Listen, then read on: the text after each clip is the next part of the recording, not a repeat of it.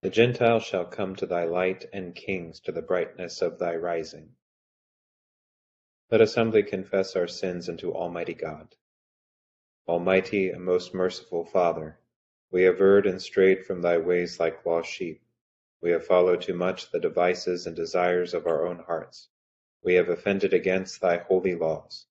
We have left undone those things which we ought to have done, and we have done those things which we ought not to have done, and there is no health in us. But thou, O Lord, have mercy upon us, miserable offenders. Spare thou those, O God, who confess their faults. Restore thou those who are penitent, according to thy promises declared unto mankind in Christ Jesus our Lord.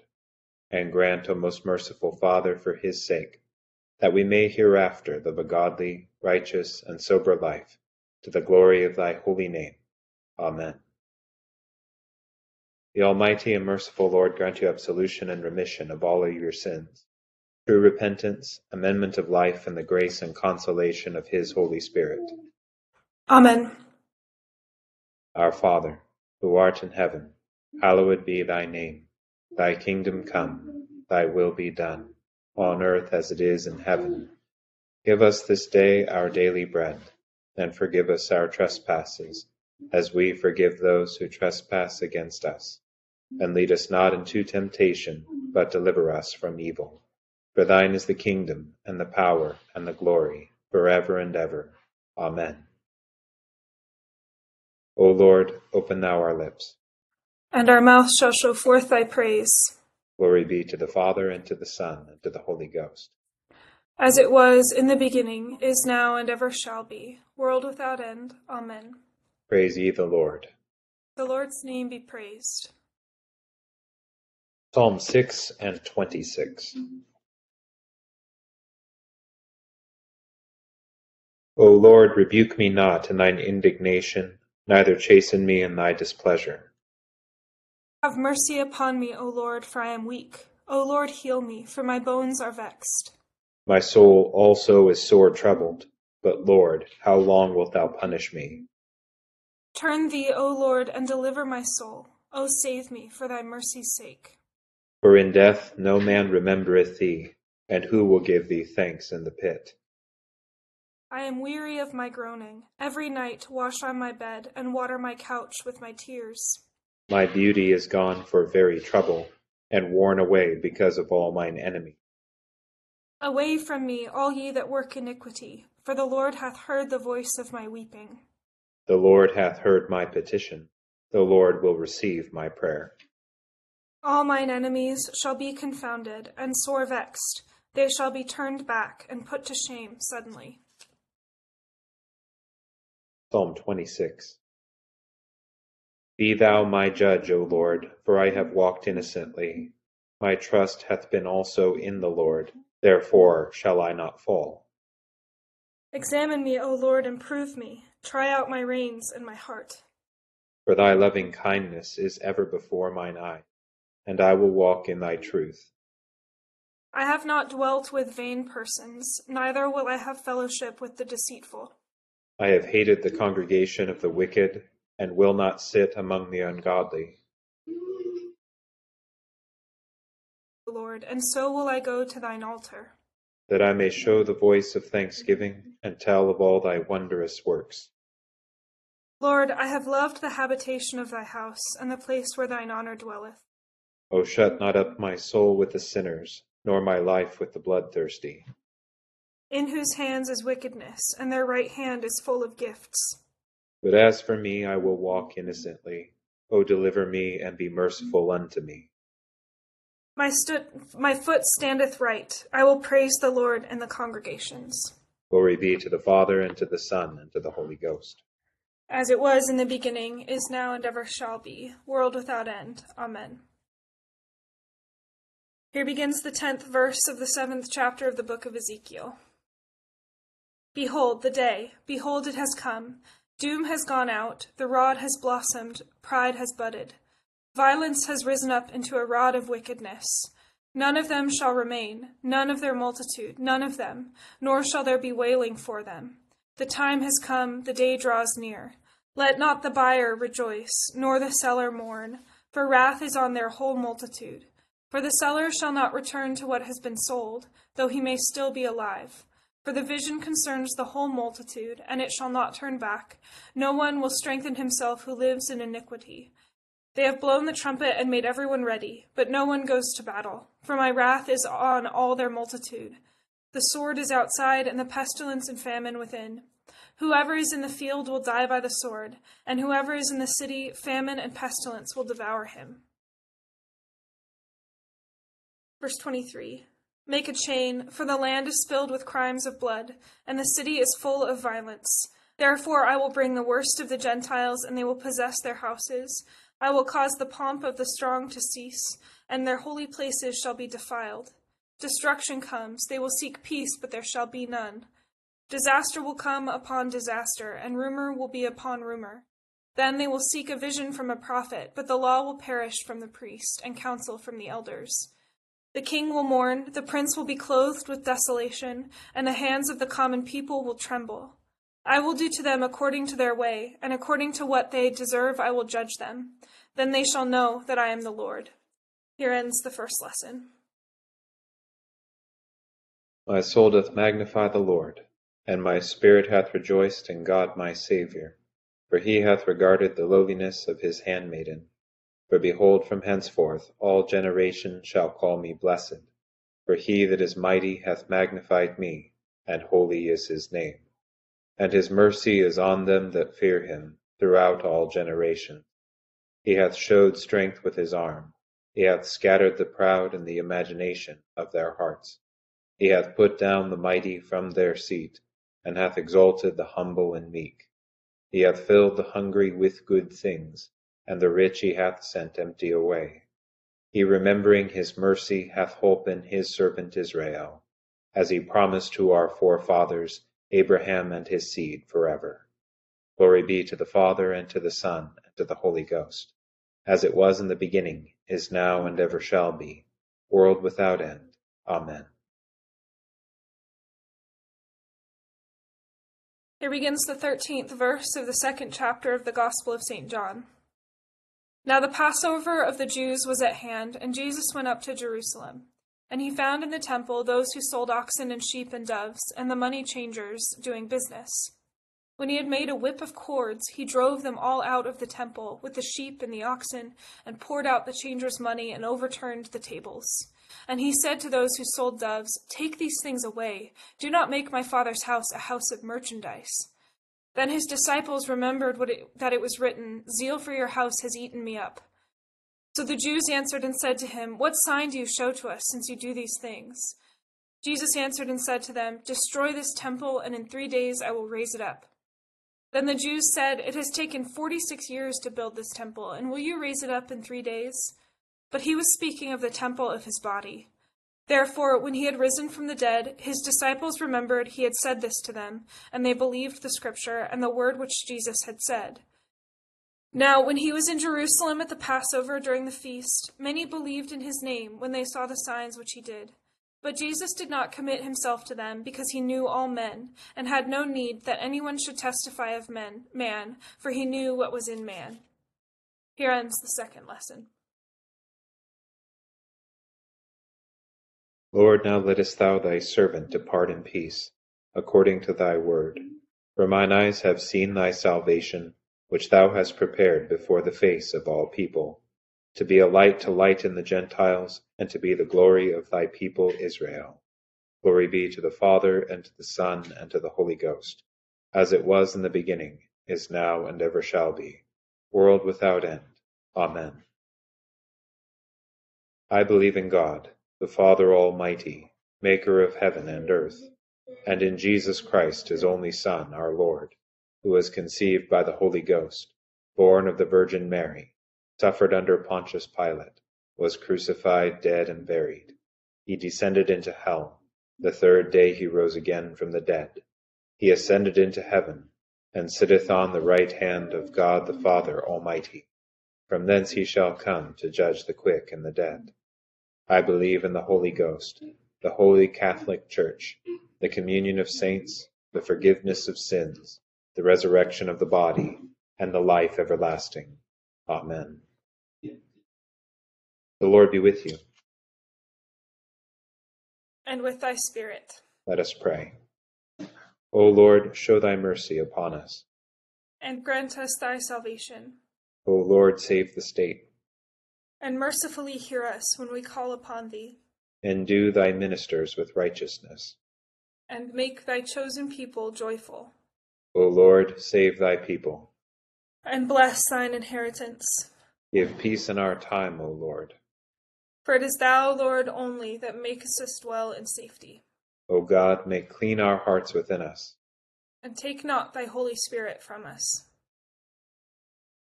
O Lord, we beseech thee mercifully to receive the prayers of thy people.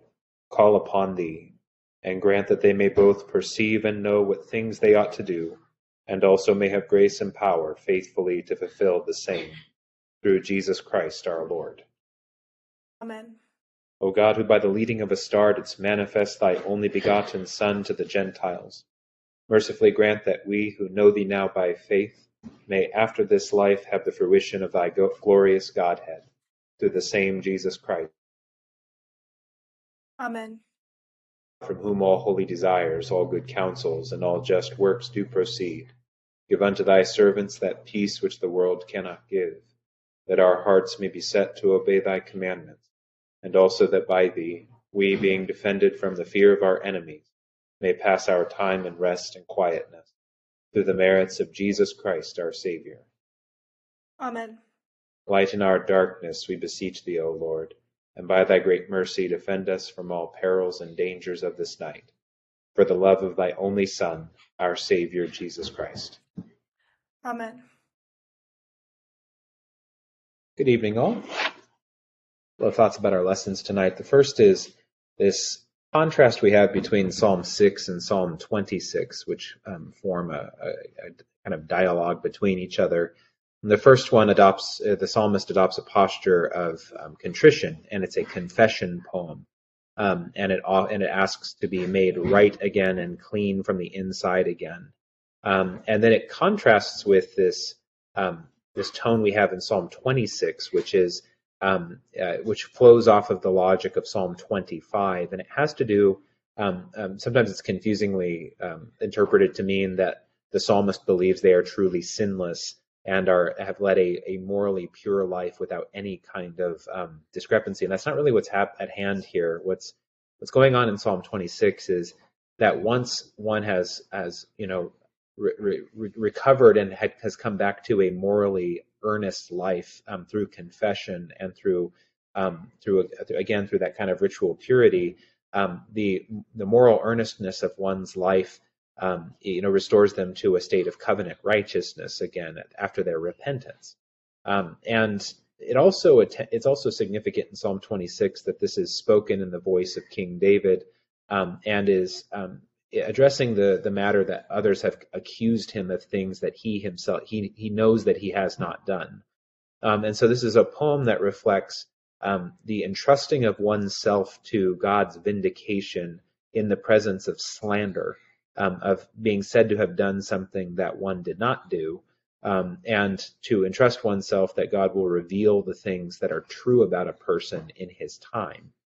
And this is an appropriate theme for the epiphany because um, really a lot of things are like that, um, both in, for good and for bad. Um, uh, what is said about a person um, uh, incompletely and imperfectly aligns with what is within a person.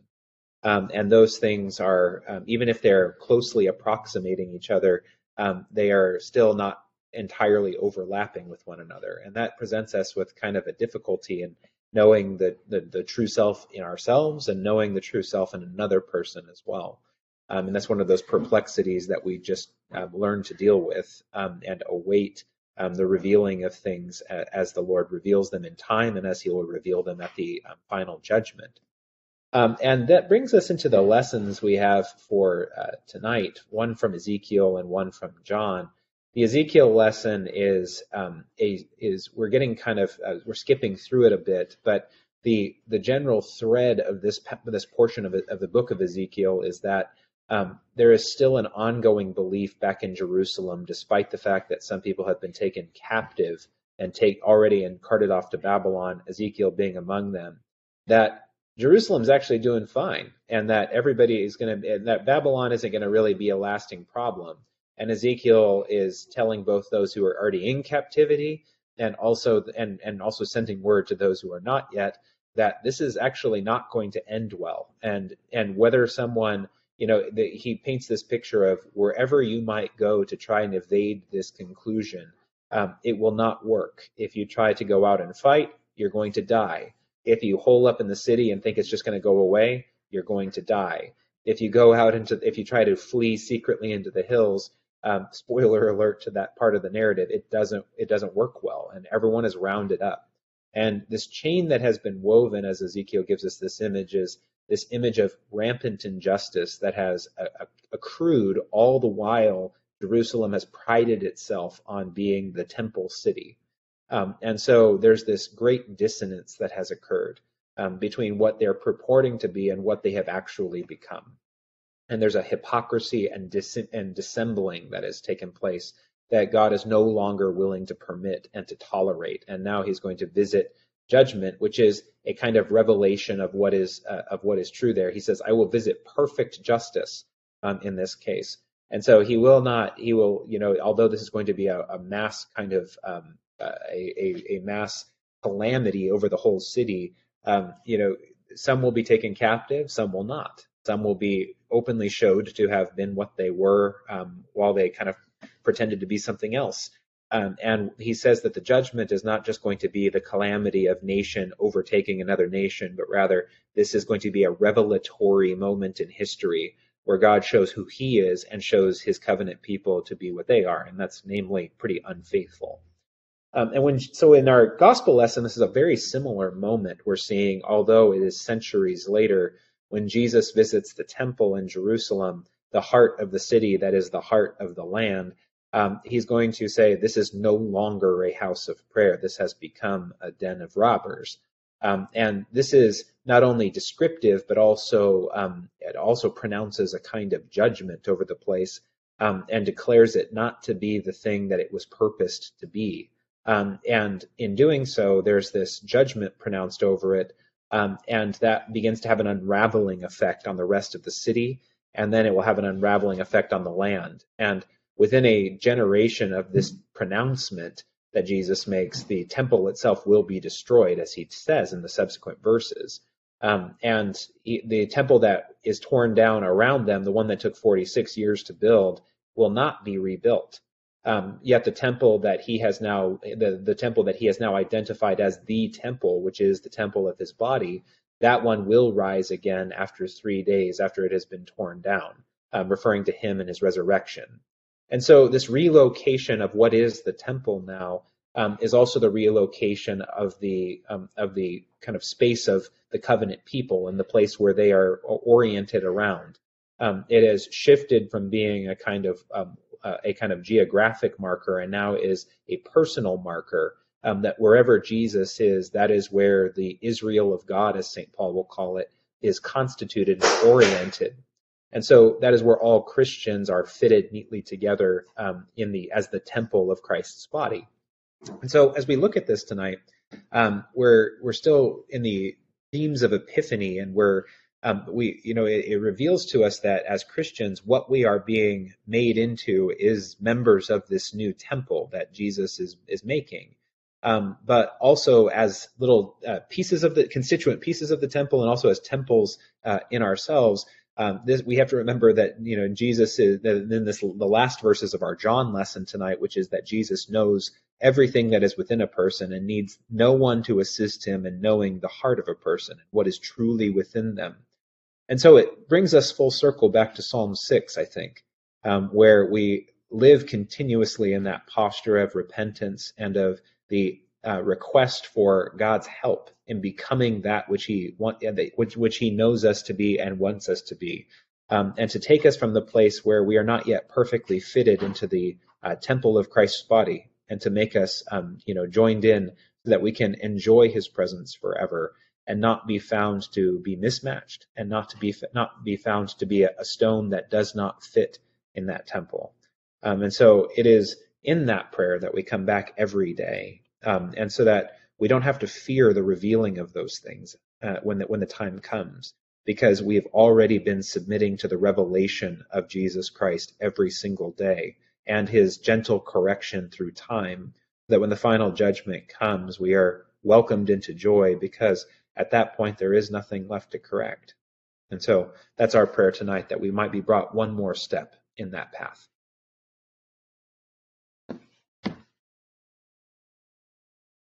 We'll offer now our intercession on page 590. Accept, O Lord, our intercessions for all mankind. Let the light of thy gospel shine upon all nations, and may as many as have received it live as becomes it. Be gracious unto thy church, and grant that every member of the same in his vocation and ministry may serve thee faithfully. Bless all in authority over us, and so rule their hearts and strengthen their hands, that they may punish wickedness and vice and maintain thy true religion and virtue. Send down thy blessings, temporal and spiritual, upon all our relations, friends, and neighbors. Reward all who have done us good, and pardon all those who have done or wish us evil, and give them repentance and better minds. Be merciful to all who are in any trouble.